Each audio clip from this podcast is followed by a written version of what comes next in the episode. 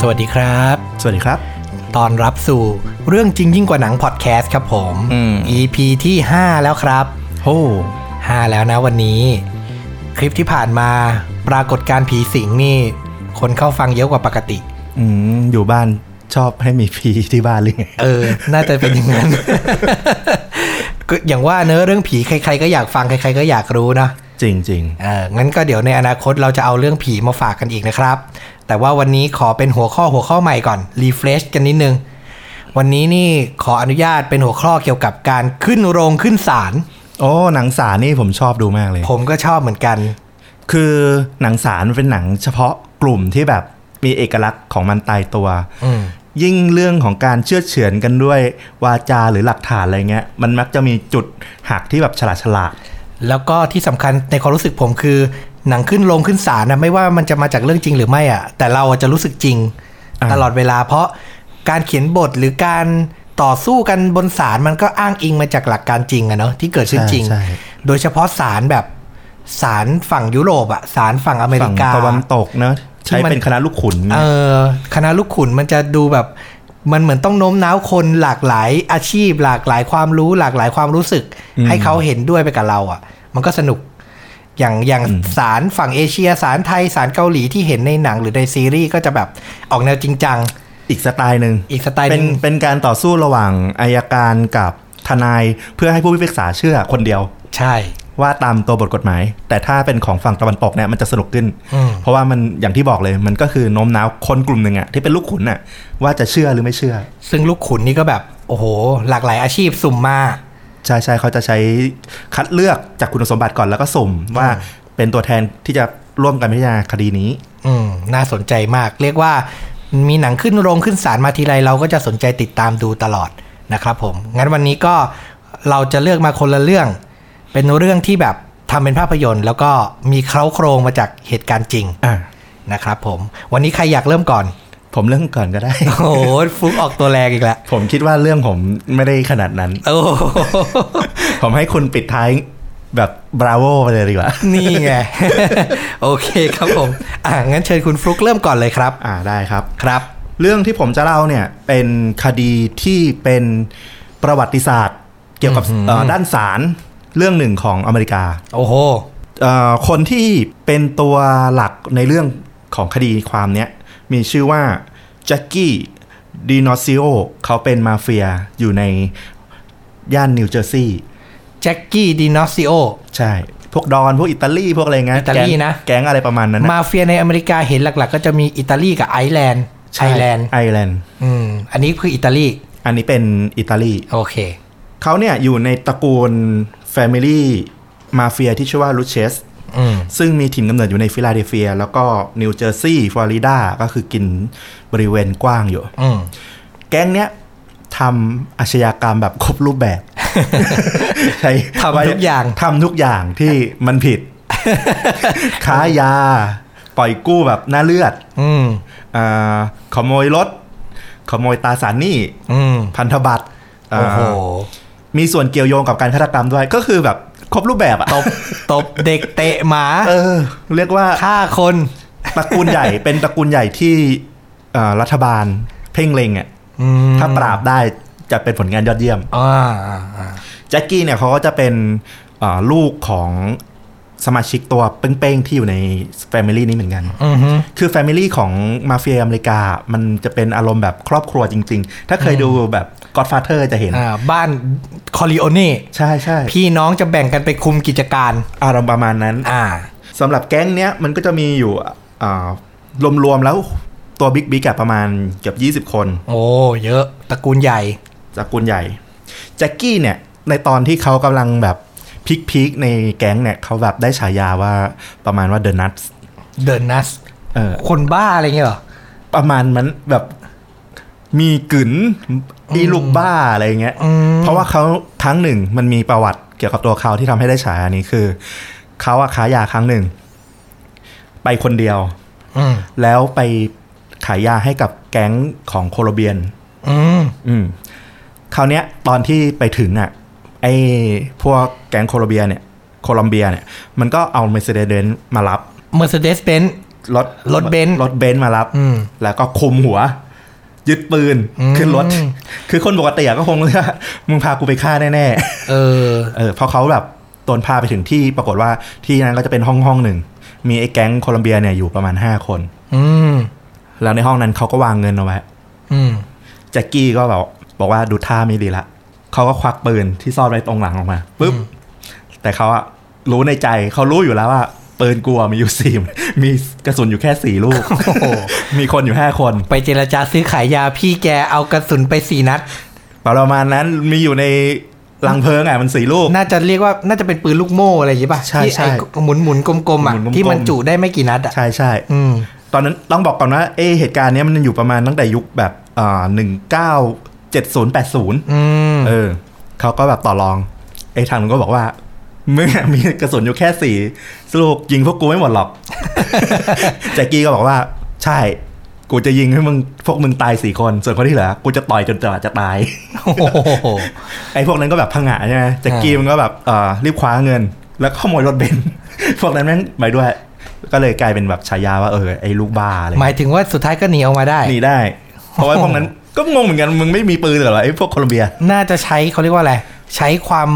โหด ใช้ใช้มาด ลูกขู่อ่ะ ใช้ลูกบ้า เออ ที่แบบ ลูก ใน บ้า ตัวแบบ เหมือนมองหน้ากันแล้วรู้สึกได้ว่าไอ้คนเนี้ยมันเอาจริงเว้ย มันเดาไม่ทางไม่ได้คนบ้าๆเนี่ยหรอกไหมไม่รู้ อืม จะทำอะไรอ่ะ อืมอืมอืม อะไรเงี้ย ก็คือเออหลังจากนั้นมาเขาก็แบบ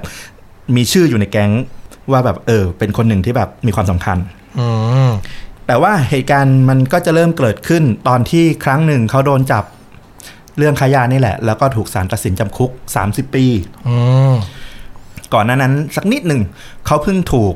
ญาติของเขาเอง ที่เป็นคนที่ไปค้ายาด้วยกันตลอดเนี่ย อืม บุกมายิง อืม เพ หัก ราะว่า หลังเหรอ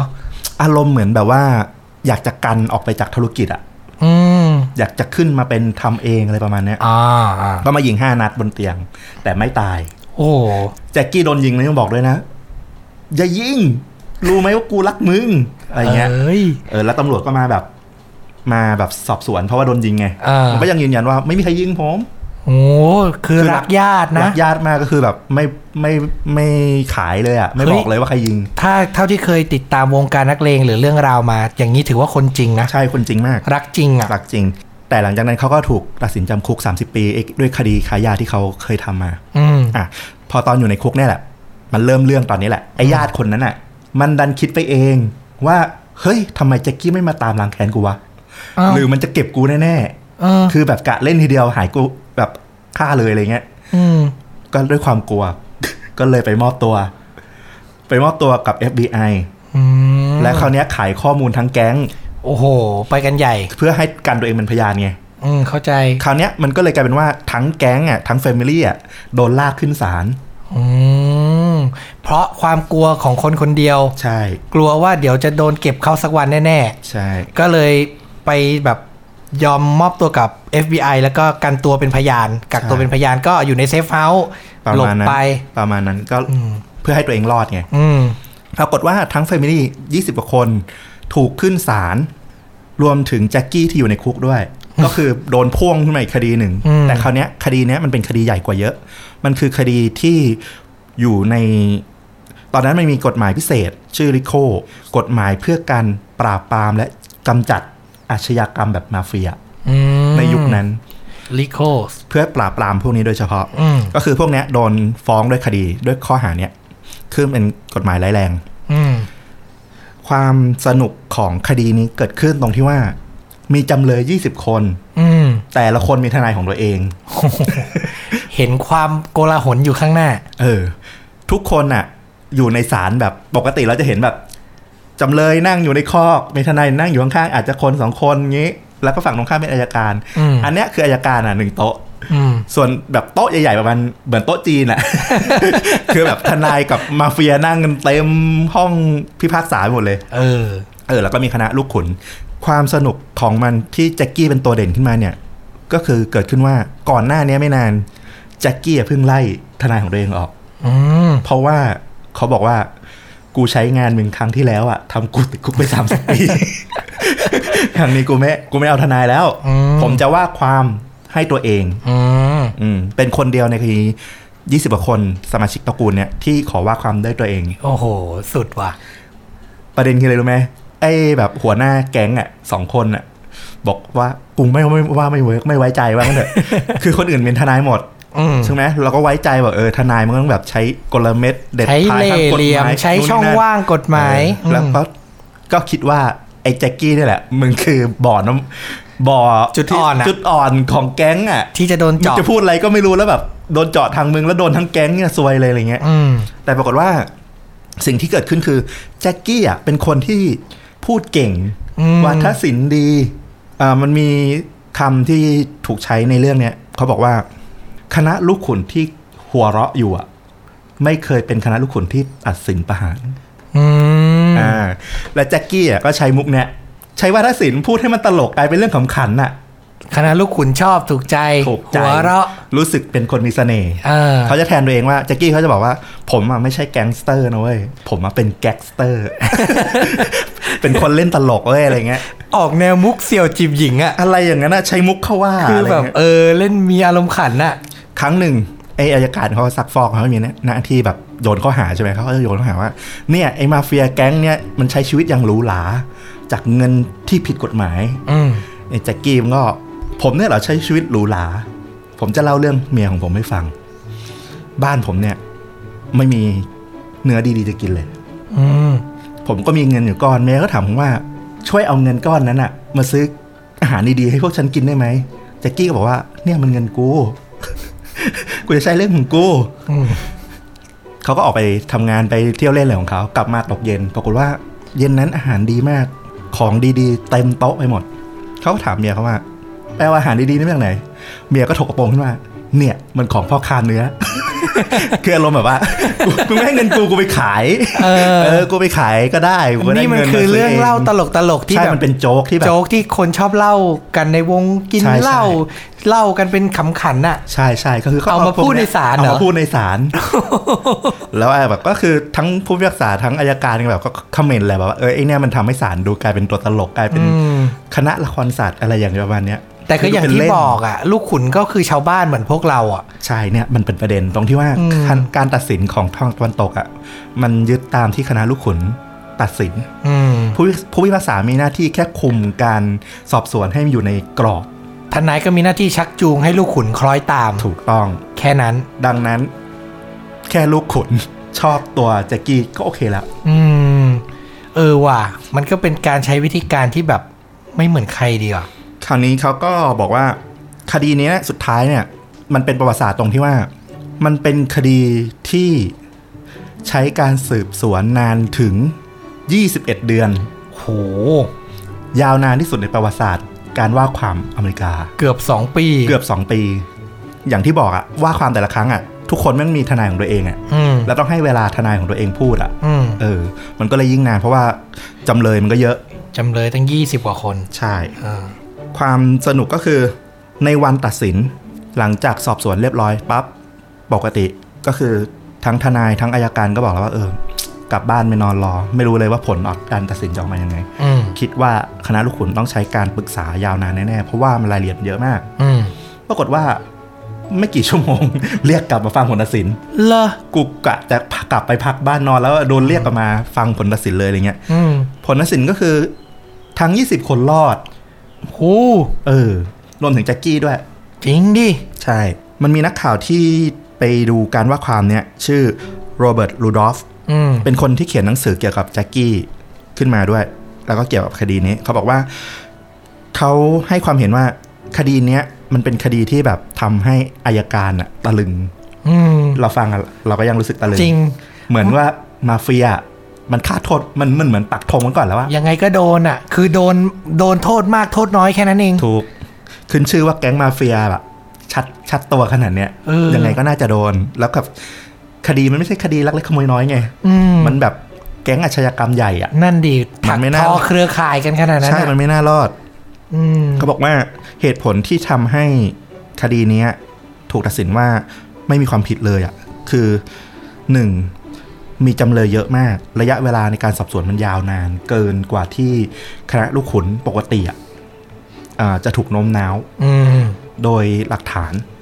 คือเหมือนคนอารมณ์แบบ หลักฐานเปรี้ยงเดียวอะแล้วหลังจากนั้นมันโดนไหลไปเรื่อยๆ โดนโนมน้าวด้วยคำพูดนี่นั่นอะไรเงี้ย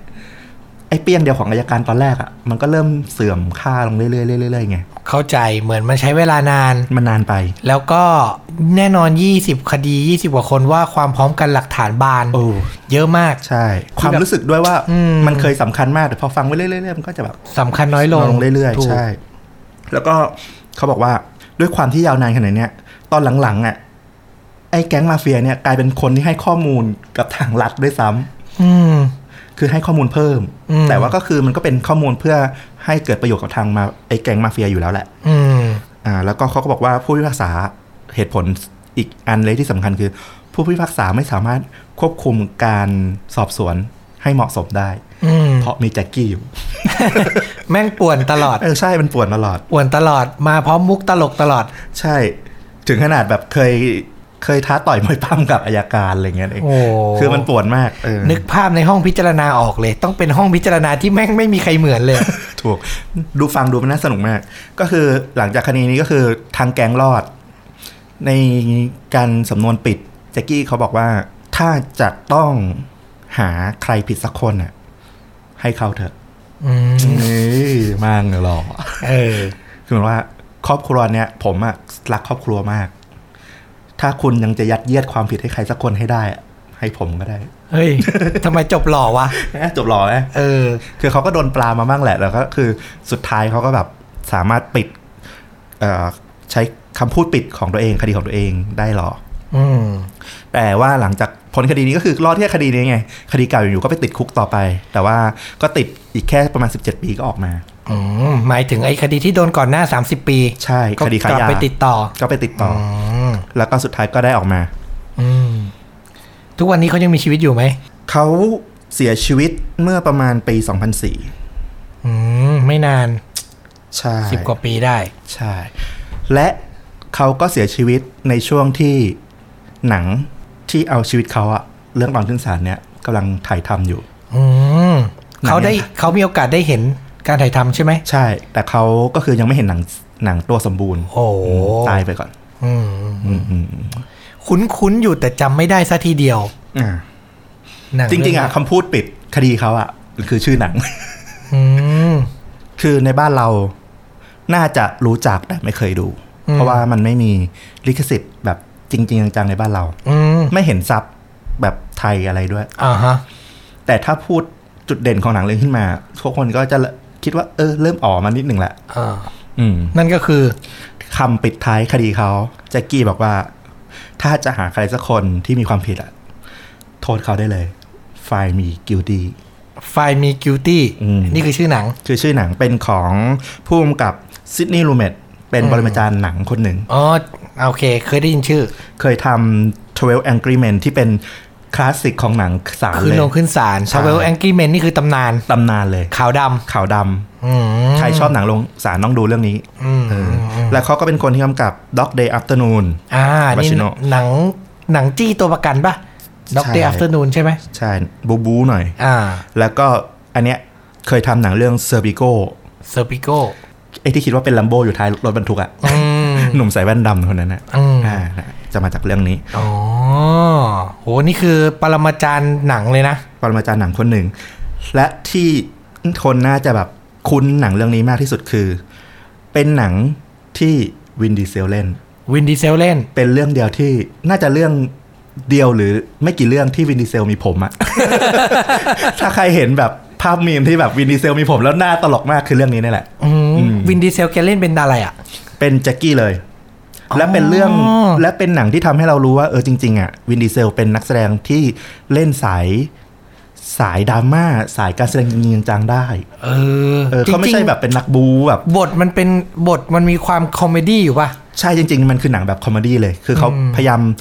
เอ่อนำเสนอให้มันกลายเป็นแบบคอมเมดี้ดูแบบฟีลกู๊ดยิ้มยิ้มๆอะไรอย่างเงี้ย อืม ใช่ใช่ อ๋อ ไม่น่าเชื่อแต่ว่าเคยเห็นวินดีเซลเล่นดราม่าก็เรื่องไอ้เนี่ย อะไรนะบอยเลอร์รูม อ่ะเนี่ย ที่ มาใกล้ๆกันเลย เป็นเรื่องเกี่ยวกับแบบตลาดหุ้นวอล l สตรีทอะไรอย่าใช่งนี้ ใช่แต่อันเนี้ยเหมือนเขาต้องเป็นคนที่แบบเนี่ยชาร์มมิ่งอ่ะ อืม ดู ทั้งหน้าเกรงกลัวแล้วก็น่ารักในเวลาเดียวกัน เออ น่าสนใจ เห็นฝีมือการแสดงเขาเหมือนกันนะ ใช่ แต่แค่เขาไม่ได้เลือกเน้นไปทางนั้นน่ะ ชีวิตหลังๆมาเนี่ย เอาตังค์ เป็นซุปเปอร์สตาร์อย่างนี้ดีกว่า ใช่ นะครับผมก็ไปหาชมกันได้ไฟมีกิ i ตี้หนังปี 2004ปะ ใช่ อ่านะครับผมก็ลองไปหาชมกันได้กับ เรื่องราวขึ้นลงขึ้นศาลเรื่องแรก เออ ฉีกแนวดีเหมือนกัน เรานึกว่าจะได้ฟังเรื่องแบบซีเรียส อ้าวเห็นผมซีเรียสตลอดไง ผมว่าเอ้าก็เปลี่ยนแนวมั่ง เออ ดีดี เดี๋ยว ดี คนจะนึกว่าผมชอบอะไรแนวนี้ จริงๆ หาอารมณ์ดีมาเล่าก็ได้ ใช่ ใช่ไหมขนาดขึ้นโรงขึ้นศาลยังมีเรื่องอารมณ์ดีได้ เพราะผมคิดว่าของคุณน้องพีคกว่าเดี๋ยวผ โอ้ ม โห ไปให้คุณไปก่อนเลย นั่นไง โอเค งั้นเดี๋ยวมาฟังเรื่องของผมกันต่อครับ โอเค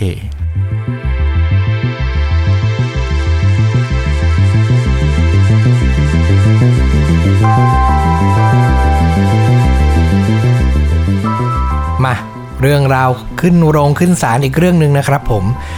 ของผมเนี่ยเดาทางคุณเหมือนกัน อืม ผมก็กล่าวว่าคุณเนี่ยจะมาทางแบบว่าความจริงจังเปรี้ยงปร้างปึ้งปัง มาโหดๆนี่หรอ ผมก็เลยมาทางดราม่า อ่า ดราม่าก็น่าสนใจนะ เออ เป็นเรื่องราวที่เกิดขึ้นจริงแล้วผมอ่านเรื่องราวทั้งหมดแล้วรู้สึกว่าเฮ้ย มนุษย์ธรรมดานี่แหละแบบ บทจะสร้างความมหัศจรรย์มันก็สร้างได้เว้ย อืม บทจะทำอะไรมันก็ทำได้เว้ย อืม เออลองฟังกันดูนะครับ ก็ขอเปิดเรื่องราวในช่วงย้อนไปตั้งแต่ช่วงประมาณ 1960 ถึง 1970 มีชาวบ้านธรรมดาธรรมดาครอบครัวหนึ่ง อยู่ในรัฐชื่อแมสซาชูเซตส์ อ่ามาซาชูเซตส์ แมสซาชูเซตส์นี่ก็อยู่ในสหรัฐอเมริกานะครับผมก็ไอเรื่องที่เกิดเนี่ยก็คือครอบครัวครอบครัวเนี้ยมีพี่น้องมีพ่อแม่ใช่ไหมแล้วก็มีพี่น้องอ่ะใช้ชีวิตอยู่ร่วมกันอ่ะ9คน คือรวมพ่อแม่และคือคือทั้งบ้านอยู่กัน 9 คน ไม่ใช่ คือเด็กอย่างเดียว 9 คนเหรอ มีลูก 9 คน โอ้โหอ่ า เป็นครอบครัวบอกเลยว่าเป็นแบบชนชั้นล่าง อืม ชนชั้นล่างเลย คือแน่นอนอะมีลูก 9 คน แล้วก็อยู่ในย่านที่แบบเสื่อมโทรม อันนี้ผิวสีไหม อยู่ในชนบทผิวขาว ผิวขาว คือในเรื่องอ่ะ คือในบทสัมภาษณ์ที่เราอ่านอ่ะ หลาย ๆ ที่เขาจะใช้เลยว่าแบบเป็นเป็นกลุ่มคนขาวที่เรียกว่าแบบ อันนี้ไม่สุภาพนิดนึงคือแบบ white trash อืม ขยะชั้นล่างนิดนึงอ่ะ อืมฝรั่งขี้นก เออ เป็นฝรั่งขี้นกแล้วกันเออน่ารักขึ้นมาหน่อยก็คือ ครอบครัวเนี้ย มันก็จะมีหนึ่งในเก้าพี่น้องอ่ะ ชื่อว่าคุณเคนนี่วอเตอร์เว้ย อืม คุณเคนนี่วอเตอร์เนี่ย ด้วยความที่ถูกเลี้ยงมากับพี่น้องพร้อมกันเก้าคนน่ะ ครอบครัวแน่นอนมันก็ต้องมีปัญหาแหละ โอ้คนมากคนมากความ ใช่ทั้งในด้านรายได้ทั้งด้านความอบอุ่น ใช่ไหมเขาก็จะติดนิสัยแบบ คือเป็นถือว่าเป็นเด็กแบบมีปัญหาเป็นเด็กเกเรคนหนึ่ง คุณเคนนี่แบบลูกคนที่เท่าไหร่มีบอกไหม ไม่แน่ใจเหมือนกันแต่คือพยายามหาแล้วว่าเขาเป็นลูกคนที่เท่าไหร่แต่มันไม่ได้มีบอกไว้ อืมอืม แต่รู้แค่ว่าเก้าพี่น้องเนี่ยคือผูกพันกันมาก อืม คือไม่ได้เกลียดกันคือใช้ชีวิตแบบว่าก็อยู่กันไปเท่าที่มี แต่ว่าด้วยความที่สภาพสังคมมันเป็นอย่างนั้นอ่ะ อ่า เขาก็จะค่อนข้างเป็นเด็กมีปัญหาคนหนึ่ง อืม ก็คืออาจจะมีเรื่องราวแบบเกเรชกต่อย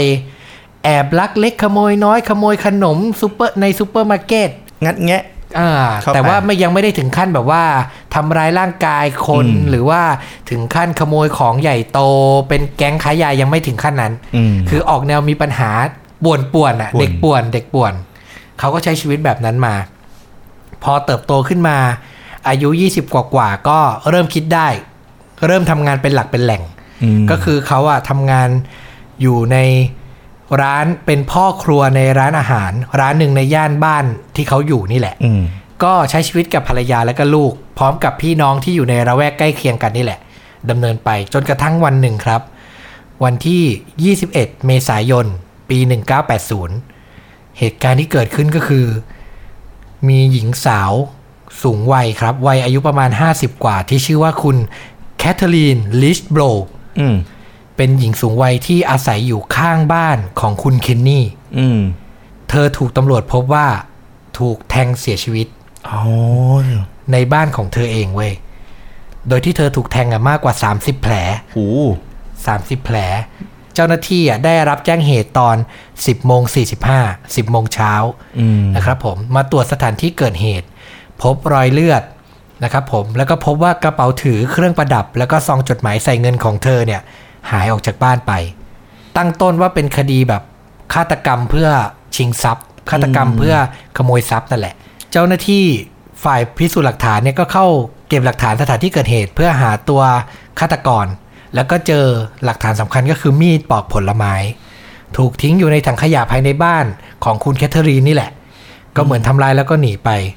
นะ โด ครับ นมีด ผม ปอกผลไม้นี่แทง สามสิบแผล สามสิบแผลโหดมากเลยนะ โหดมาก แทงจนเธอตาย ซึ่งเราก็ไม่รู้ว่ามันจะไม่รู้เหมือนกันว่าเกิดอะไรขึ้น อาจจะมีการต่อสู้พยายามดิ้นรนเอาชีวิตรอดอะไรอย่างเงี้ยหรือเปล่า ก็เลยจำเป็นจะต้องแทงเยอะขนาดนั้น หรือเปล่าอันนี้ไม่รู้ไม่ได้มีระบุไว้ ซึ่งแน่นอนครับ อย่างที่เราบอกว่าคุณเคนนี่ที่อยู่ข้างบ้านเนี่ย ด้วยประวัติ อืม ที่ผ่านมา ก็ต้องโดนสงสัยก่อน แน่นอนก็จะตกเป็นผู้ต้องสงสัยรายสำคัญเลยเว้ยเพราะว่าบ้านอยู่บ้านติดกับผู้ตาย เออ แน่นอนการสืบสวนสอบสวนของตำรวจ ก็พุ่งตัวไปที่เขา เพราะว่าอีกประเด็นหนึ่งที่สำคัญคือ คุณแคทเธอรีนอ่ะเขาเป็นลูกค้าประจำของพัตตาคารที่เคนนี่ทำงานอยู่เว้ย อ๋อ และด้วยความที่แคทเธอรีนซีมากอ่ะเขาก็จะไปอยู่ที่ห้องอาหารไปอยู่ที่ร้านอาหารเนี้ยแล้วก็จะไปเล่าเรื่องราวเกี่ยวกับตัวเธออ่ะและทำให้ตำรวจสืบสวนไปว่าคนที่ร้านอาหารเนี้ยจะเป็นคนส่วนน้อยที่รู้ว่าคุณแคทเธอรีนอ่ะเก็บเงินเก็บของเธอจำนวนมากไว้ในบ้าน อืม ไปให้ข้อมูลไว้ นั่นแหละนะครับผมก็ยิ่งแบบ เออดูน่าสงสัยไปหมดแล้ว ใช่ คุณเคนนี่ก็ยิ่งถูกรัดตัวยิ่งขึ้น แต่ว่าคุณเคนนี่ก็มั่นใจว่าตัวเองอ่ะ จะหลุดพ้น เพราะว่าเขามีหลักฐาน คือคืนนั้นน่ะเขายืนยันว่าเขาอะอยู่ทำงาน อยู่ที่ทำงาน อยู่ที่ทำงานทำงานควบกะกับเพื่อน และเพื่อนที่พัตตาคารเขาอ่ะ ก็เป็นคนขับรถมาส่งเขาที่บ้าน อ่า พยานพร้อม เออหลักฐานต่างๆอ่ะมันไม่สามารถจะเขาเรียกว่าอะไรโยงไปถึงเคนนี่ได้ หรือโยงไปถึงใครๆได้ เรื่องราวการสืบสวนของตำรวจอ่ะก็ยาวนานไปถึง 2 ปีเว้ย เออ หาคนผิดไม่ได้ อืม เท่าที่เราอ่านเรื่องก็คือตำรวจพุ่งเป้าที่เคนนี่นี่แหละอันดับหนึ่งแต่ด้วยหลักฐานมันไม่สามารถ มัน เอาผิดได้ เออ มัน มันมัดตัวไม่ได้ นั่นแหละ ผ่านไปถึง 2 ปีเนี่ย เหมือนจะจบแต่ไม่จบเว้ย ความวุ่นวายมันกลับมาเยือนคุณเคนนี่อีกครั้งในปี 1982 สิ่งที่เกิดขึ้นคือ มันมีผู้ชายคนหนึ่งเว้ย แม่งคือหนังมาก อืม ๆ ชื่อโรเบิร์ตออสบอร์น ออสบอน เดินเข้าไปที่สถานีตำรวจ เออ แล้วบอกว่าคุณตำรวจ ผมมีเบอดแสเกี่ยวกับฆาตกรที่คุณน่ยยังปิดไม่ได้ ว้าว ผมอยากบอกคุณนะ อืม แต่แบบถ้าคุณจับตัวได้สำเร็จอะคุณต้องให้เงินส่วนแบ่งการรางวัลนำจับ มา กับ ข ผ อ มนะ อ่า คือเป็นผู้ชายแบบกักขละคนหนึ่งอะเป็นผู้ชายแบบไม่ค่อยได้เรื่องคนหนึ่งอะ อืมอืม ก็คือเป็นผู้ชายชนชั้นล่างอีกคนหนึ่งนั่นแหละ อืมอืม ที่อยู่ดีก็เข้ามาพูด แล้วพอตำรวจพยายามเค้นเข้าอ่ามีอะไรบอกมาบอกมาบอกเบอแสมาออสบอนเนี่ยก็เลยพูดออกมาว่า ตอนเนี้ยเขาอะคบอยู่กับแฟน แฟนของเขาเนี่ย ชื่อว่าเบรนดามาร์ชเธอเป็นภรรยาเก่าของเคนนี่เว้ย อ๋อ เป็นภรรยาในช่วงที่เกิดคดีเหรอ ถูกต้อง อ๋อ แล้วออสบอนบอกว่าเบรนดาบอกกับเขาว่าเคนนี่อะเคยยอมรับกับเธอเว้ย ว่าเป็นคนลงมือฆ่าแคทเธอรีนด้วยตัวเอง อืม เออ คือเมียพูดบอกผัวใหม่ แล้วผัวใหม่มาบอกตำรวจ อืม เพื่ออะไรก็ไม่รู้ที่ทำให้ภรรยาคนเนี้ยแบบพูดขึ้นมาตำรวจก็เลยแบบอ้าว ได้เรื่องราวใหม่ แล้วมันเป็นเรื่องราวที่ ผู้ต้องสงสัยมันตรงกับที่เขาตั้งใจจะจับอยู่แล้วด้วย คือมีเคยมีธงในใจอยู่แล้วไง ใช่ถ้าถามเรานะเราว่ามันเป็นอย่า ก็ งนั้น ร เว้ย อคือตำรวจก็เพ่งแหละว่าใช่แหละ แต่ว่าหาหลักฐานมัดให้ได้แค่นั้นเอง นั่นแหละ ตำรวจก็ไปโอ้โลมปฏิโลมเบรนด้ามาร์ส อืมอืม ไปบอกไปเล่าว่าถ้าเธอไม่บอกความจริงนะ เธอจะต้องมีส่วนข้อหาสมรู้ร่วมคิดนะ อืม แล้วลูกของเธอที่อยู่กับเธอตอนเนี้ย ต้องส่งไปที่สถานรับเลี้ยงเด็กนะอะไรอย่างเงี้ยคือทั้งขู่ทั้งบังคับ ทั้งพูดจนสุดท้ายอะ่ะเบรนด้าก็ยอมที่จะขึ้นให้การเว้ย อืม เออ กลับมาสู่ศาลกันอีกครั้งหนึ่ง ใช่ เบรนด้าให้การเล่าว่า คืนที่เกิดเหตุฆาตกรรมอ่ะ เคนนี่ไม่ได้กลับมาบ้านเว้ย ไอ้ที่บอกว่าเพื่อนมาส่งถึงบ้านอะไรไม่มี เบรนด้าบอกเคนนี่ไม่ได้กลับมาเว้ย และเคนนี่กลับมาในตอนเช้าเว้ย พร้อมกับใบหน้าที่แบบเหมือนมีรอยโดนขีดข่วนโดนทำร้าย มัน มา ไปต่อสู้มา ใช่ เออ อดีตภรรยาให้การขนาดนั้นน่ะ เออ และนอกจากนั้นยังไม่พอ มีเบรนด้าไม่พอ ยังมีพยานโผล่มาอีกคนหนึ่ง ชื่อว่าโรเซนนาเพอร์รี่เว้ย เป็นอดีตแฟนอีกคนของเคนนี่ ซึ่งเล่าว่าในช่วงปี 1980 หลังจากคดีเกิดขึ้นแล้วอ่ะ อืม เคนนี่อ่ะเคยไปดื่มเหล้ากับเธอแล้วเผลอปากพูดว่า เขาอ่ะเพิ่งก่อเหตุฆาตกรรมมา เออ แต่ตำรวจอ่ะไม่มีหลักฐานมัดตัวเขาหรอก อืม มีผู้หญิงอีกคนหนึ่งซึ่งเป็นคนรักเก่าโผล่มาพูดอีก พยานสองคนละ พ ดตรกั ยานสองคน แล้วก็เล่าว่าเคนนี่อ่ะพูดแทนคุณแคทเธอรีนที่เสียชีวิตไปว่าเป็นยายเยอรมันแก่ตัวร้ายเว้ย อืม แล้วก็ขโมยทรัพย์สินของมีค่าไป การถกเถียงการว่าความก็เกิดขึ้นอีก ว่าความกันไปอีกปีกว่า อืม ๆ มันก็ยังไม่มีหลักฐานที่แบบร้อยเปอร์เซนที่จะมัดตัว เพราะว่า เคนนี่ได้ มันมาจากแค่คำพูดของพยานสองคนที่มันฟังได้แหละแต่ว่ามันก็ต้องมัดตัวให้ได้มากกว่านั้นมากกว่าคำพูด เพราะว่ามันก็เป็นไปได้ที่เคนนี่อาจจะเมาเหล้าแล้วก็พูดโม้ไปเรื่อยอย่างเงี้ย เขาบอกว่าในศพของแคทเธอรีนอะที่ฝ่ามือของเธออะมีกระจุกผมของคนที่คาดว่าน่าจะเป็นคนร้ายที่แบบอาจจะต่อสู้กับเธอและเธอหยิกผมไว้อะผมเนี้ยถูกเอาไปตรวจว่าเป็นผมของเคนนี่ไหม ก็พิสูจน์ยืนยันออกมาว่าไม่ใช่ อืม รอยเลือดที่บ้านของคุณแคทเธอรีนอะบ่งบอกว่ามีอยู่สองกรุ๊ปเลือด อืม คือกรุ๊ป B กับกรุ๊ป O อืม ตัวคุณแคทเธอรีนอะเลือดกรุ๊ป B เว้ย คนไลค์ต้องกรุ๊ปโอ จับพัดจับผูเคนนี่เลือดกรุ๊ป O ก็กรุ๊ปโอมันเยอะสุดในโลกอะ เอาจริง ๆ นะ ใช่ไหม แต่ว่ามันก็หลักฐานมันก็ชี้มาลงกันหลาย ๆ อย่างอะอะ อ่าทั้งพยานที่เคยอยู่ใกล้ชิด บวกกับเรื่องเนี่ย ยืนยันหลักฐานซึ่งมันได้แค่นั้นในตอนนั้น อืมอืม และเราเชื่อว่าตลอดการว่าความอ่ะทั้งตำรวจทั้งอายการต่างมุ่งมั่น และปักใจไปแล้วอ่ะ ว่า มั เคนนี่อะ มั เป็น ไม่มี ฆาตกร มันไม่มีคำใบ้ที่จะชี้ไปทางอื่นไง ทางเคนนี่มันดูใกล้สุดและคือความเป็นไม่ได้สุด ถ้า นั่ จะ น ปิดคดี นั่นแหละ สุดท้าย อย่า เว้ย บอกว่าเขาผิดโดนตัดสินให้ผิดเลยเหรอ หลังจากเหตุการณ์ที่คุณแคทเธอรีนโดนปล้นจนเสียชีวิตเกิดขึ้น 3 ปีอ่ะ อืม เขาก็ถูกตัดสินว่ามีความผิดเว้ย อืม ถูกตัดสินให้จำคุกตลอดชีวิตเว้ย โหตลอดชีวิต ในวันที่ 11 เมษายน ปี 1983 ตอนนั้นน่ะเขาอายุแค่ 29 เว้ย หนึ่งเก้าแปดสาม อืม นั่นแหละ เรื่องราวเกิดปี ใช่ 1980 ถูกตัดสินจำคุก 1983 อืม เรื่องราวไม่จบแค่นี้ครับ เพราะว่าอย่างที่บอกเคนนี่มีพี่น้องอยู่ถึง 9 คน อืม หนึ่งในนั้นคือน้องสาวที่สนิทกับเขามากที่สุด อืม อืม เธอชื่อว่าเบตตี้แอน อืม เบตตี้แอนวอเตอร์ อืม ตอนนั้นเธอก็อายุ 28 อืมก็ทำงานแล้วเหมือนกัน เธอก็เป็นผู้หญิงที่เป็นชนชั้นล่างผิวขาวในสหรัฐอเมริกาที่ไม่ได้มีความรู้ใด ๆ เลยคนหนึ่งเว้ย อืม อืม เธออาศัยอยู่กับสามี แล้วก็มีลูกชายสองคน อืม ตัวเธออะทำงานเป็นพนักงานอยู่ในผับอะ อ่า อยู่ในผับธรรมดาเลยแบบต้อนรับรินเหล้าพาร์ทไทม์ด้วยนะ ไม่ได้มีความรู้ความสามารถใด ๆ เลย แต่สิ่งที่เธอมีคือเธอรู้อยู่ตลอดเวลาที่รู้จักกับเคนนี่มาทั้งชีวิตอะเธอเชื่อมั่นมากเว้ยว่าเคนนี่อะไม่ใช่ฆาตกร อืม เธอพยายามช่วยเหลือตัวเคนนี่ทุกวิถีทางหลังจากเคนนี่เข้าไปอยู่ในคุก เธอไปเจรจากับโรเซนนาเพอร์ลี่ คนที่ให้การแฟนเก่าที่ให้การว่าสารภาพมา เออว่าว่าเคนนี่สารภาพกับเธอตอนเมาเหล้า อืม เธอก็ไปพยายามเจรจาพยายามไปพูดคุยให้เพอร์ลี่อะเซ็นเอกสารว่าจะถอนคำให้การ อ่า เออ เธอก็ไปโอ้ลงปฏิโลมเว้ยจนสุดท้ายอะโรเซนนาเพอร์ลี่อะเซ็น อืม เอกสารว่าถอนคำให้การว่าที่บอกปักปามว่าเคนนี่เป็นคนทำ อืม อืม เธอก็รีบเอาไปยื่นให้ศาล อืม ศาลก็เรียกโรเซน่ามาว่ายังไง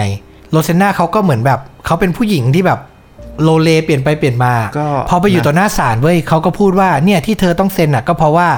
เบตตี้แอนอ่ะพยายามบังคับขู่เข็นให้เธอเซ็น เธอก็เซ็นด้วยความไม่เต็มใจ โดนข่มขู่ คือกลับไปกลับมา อยู่ต่อหน้าเบตตี้แอนก็บอกเออมันไม่จริงหร เข้า อก ใจนะคือแบบตอนนั้นพออยู่ข้างนอกเกิดฟังไปฟังมาเออก็เห็นใจนะเพราะเขาก็รู้จักกับเคนนี่ก็ลึกๆก็อาจจะคิดว่าเออก็ไม่ได้น่าจะทำหรอกอะไรเงี้ยแต่พอไปอยู่หน้าศาลเท่ากับว่าถ้าไปยืนยันนั้นมันก็เท่ากับว่าเราก่อนหนั้นเนี่ยให้การเท็จไง ใช่ แม่งจะมีความผิด นั่นแหละ อืม สุดท้ายแล้วอ่ะไอการยื่นเพื่อที่จะถอนคำให้การเนี้ยมันก็ไม่ประสบความสำเร็จเว้ย อืม เคนนี่อ่ะพอเข้าไปอยู่ในคุกอ่ะเขารับไม่ได้กับสิ่งที่เขาเจอกับสิ่งที่เขาเป็น การอยู่ในคุกของเขาอ่ะ มันคือเขาต้องอยู่ไปอีกตลอดชีวิตอ่ะ ใช่ เขารับไม่ได้เว้ย อืม วันหนึ่งที่เบตตี้แอนเข้าไปเยี่ยมเขาที่คุกก็พูดคุยกันโทรศัพท์ อืม เคนนี่ก็บอกเบตตี้แอนว่า เนี่ย ก่อนที่เธอจะมาเนี่ย เขาพยายามฆ่าตัวตายไปครั้งหนึ่ง อืม แต่มันไม่สำเร็จ แต่เขาบอกเบติแอนเลยว่า เขาไม่ไหวแล้วนะ เขาอยู่ไม่ได้แล้ว เขารู้สึกว่าเขาต้องอยู่ที่นี่ไปอีกตลอดชีวิตอะ่ะเขาอยู่ไม่ได้ อืมตายดีกว่า เออ อืม เบติแอนก็บอก อย่าหมดหวัง ฉันพยายามจะช่วยเธออยู่ เข้าใจนะ เออ เธอต้องมีความหวังอยู่ต่อไปนะ เคนนี่ก็เลยพูดขึ้นมาเว้ย ว่าแบบเบตตี้ เธอคนเดียวที่เชื่อฉัน เธอคนเดียวที่จะทำให้ฉันพ้นผิดได้ อืม เธอต้องเป็นทนายให้ได้ โอ้โห เธอต้องเป็นทนาย เธอต้องไปเรียนเว้ย ต้องมาสู้มาว่าความให้ฉัน แล้วทำให้ฉันพ้นผิดให้ได้ ถ้าเธอรับปากอะ่ะ ฉันบอกเลยว่าฉันจะไม่ทำร้ายตัวเอง และนานแค่ไหนฉันก็จะรอเว้ย สุดยอดว่ะ เออเบตตี้ได้ยินดังดังนั้นน่ะ เธอให้สัมภาษณ์ไว้ทุกวันเนี้ยนะ ในบทสัมภาษณ์เธอบอกว่า ตอนนั้นน่ะ เธอก็ไม่ได้คิดว่าเธออะจะเป็นทนายแล้วก็ว่าความให้พี่ชายพ้นผิดได้จริง ๆ แต่ด้วยความที่เธอรู้ว่าพี่ชายอ่ะฆ่าตัวตายมาและครั้งหนึ่งอ่ะ เอาแน่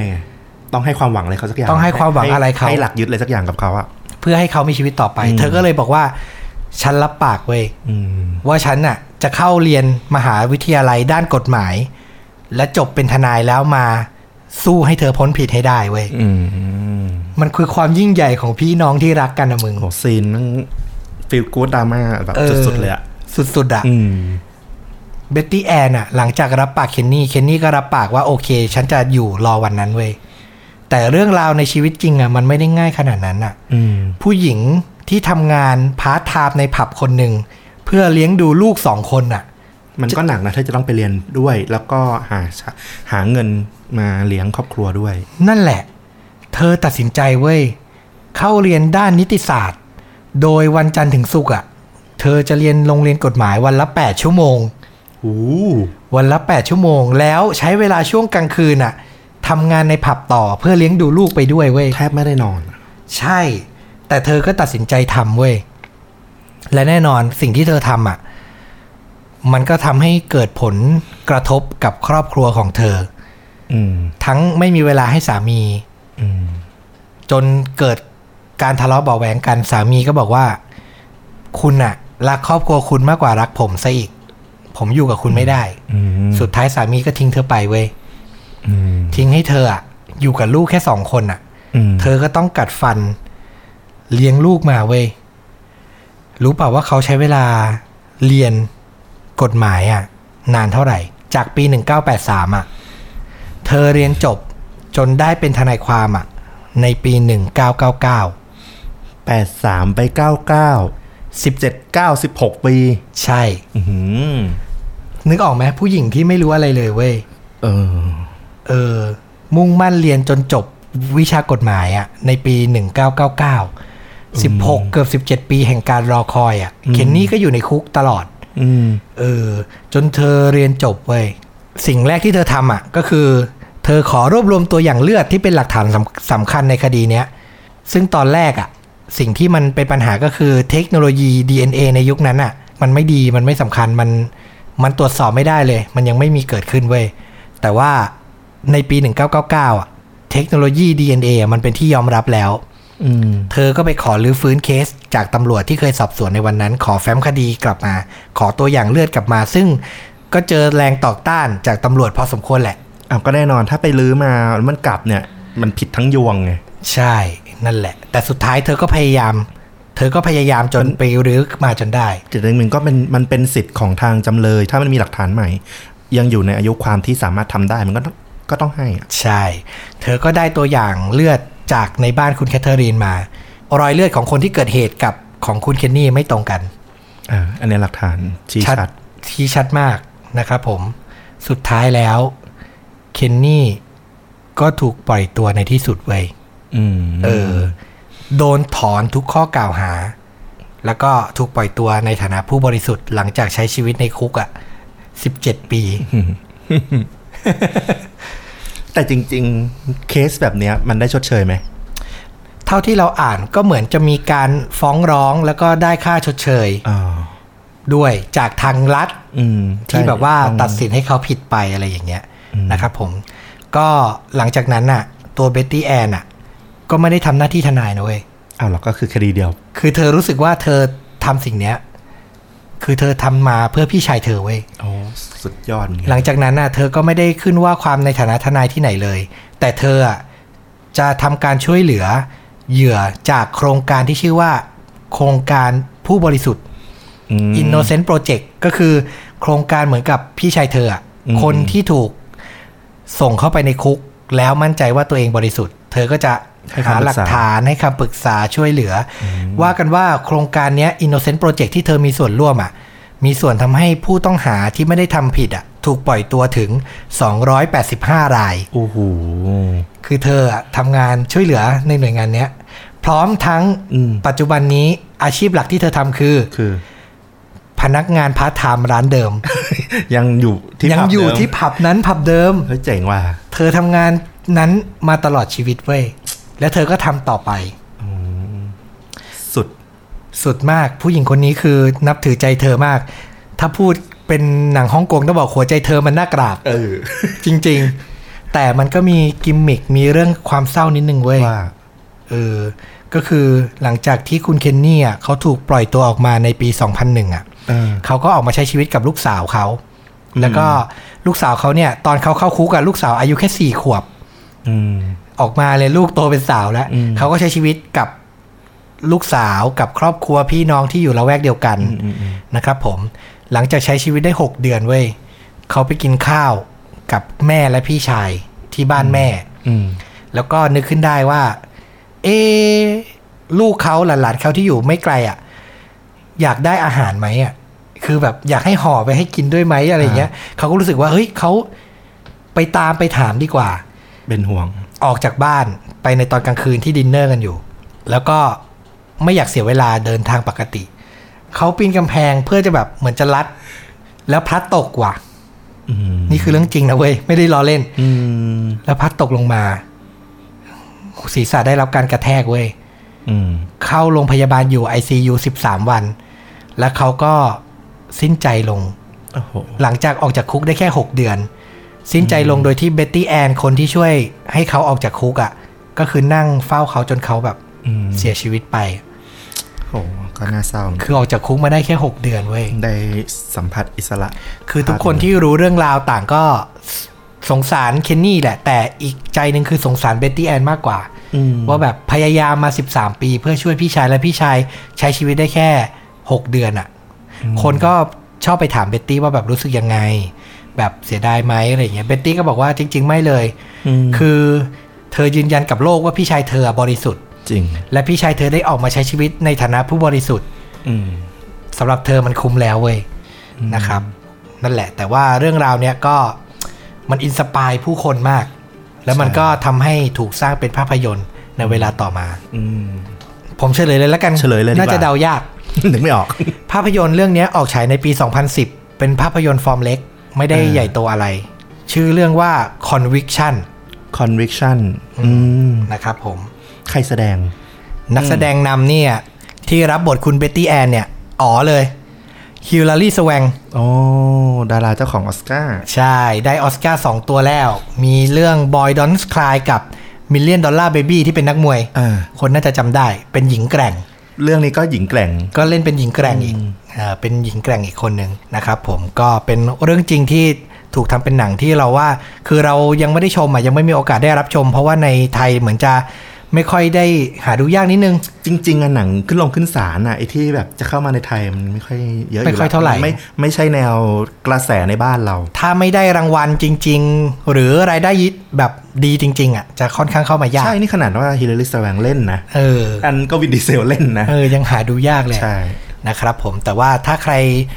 ลองสืบหาข้อมูลหาทางดูได้ก็ลองบอกเราหน่อยแล้วกันว่าสนุกหรือเปล่า เพราะผมยังไม่ได้ดู ผมดูแค่เทรลเลอร์ คือคำวิจารณ์ก็ค่อนข้างดีนะ เขาก็บอกว่ามันดราม่าถึงใจเลยแหละ คือพื้นเรื่องจริงของเดิมอะมันมันโชมันโชว์ความเป็นดราม่าและแรงบันดาลใจมันเยอะมาก ใช่ ก็ลองไปหาชมกันได้นะครับผมสองเรื่องสองรถวันนี้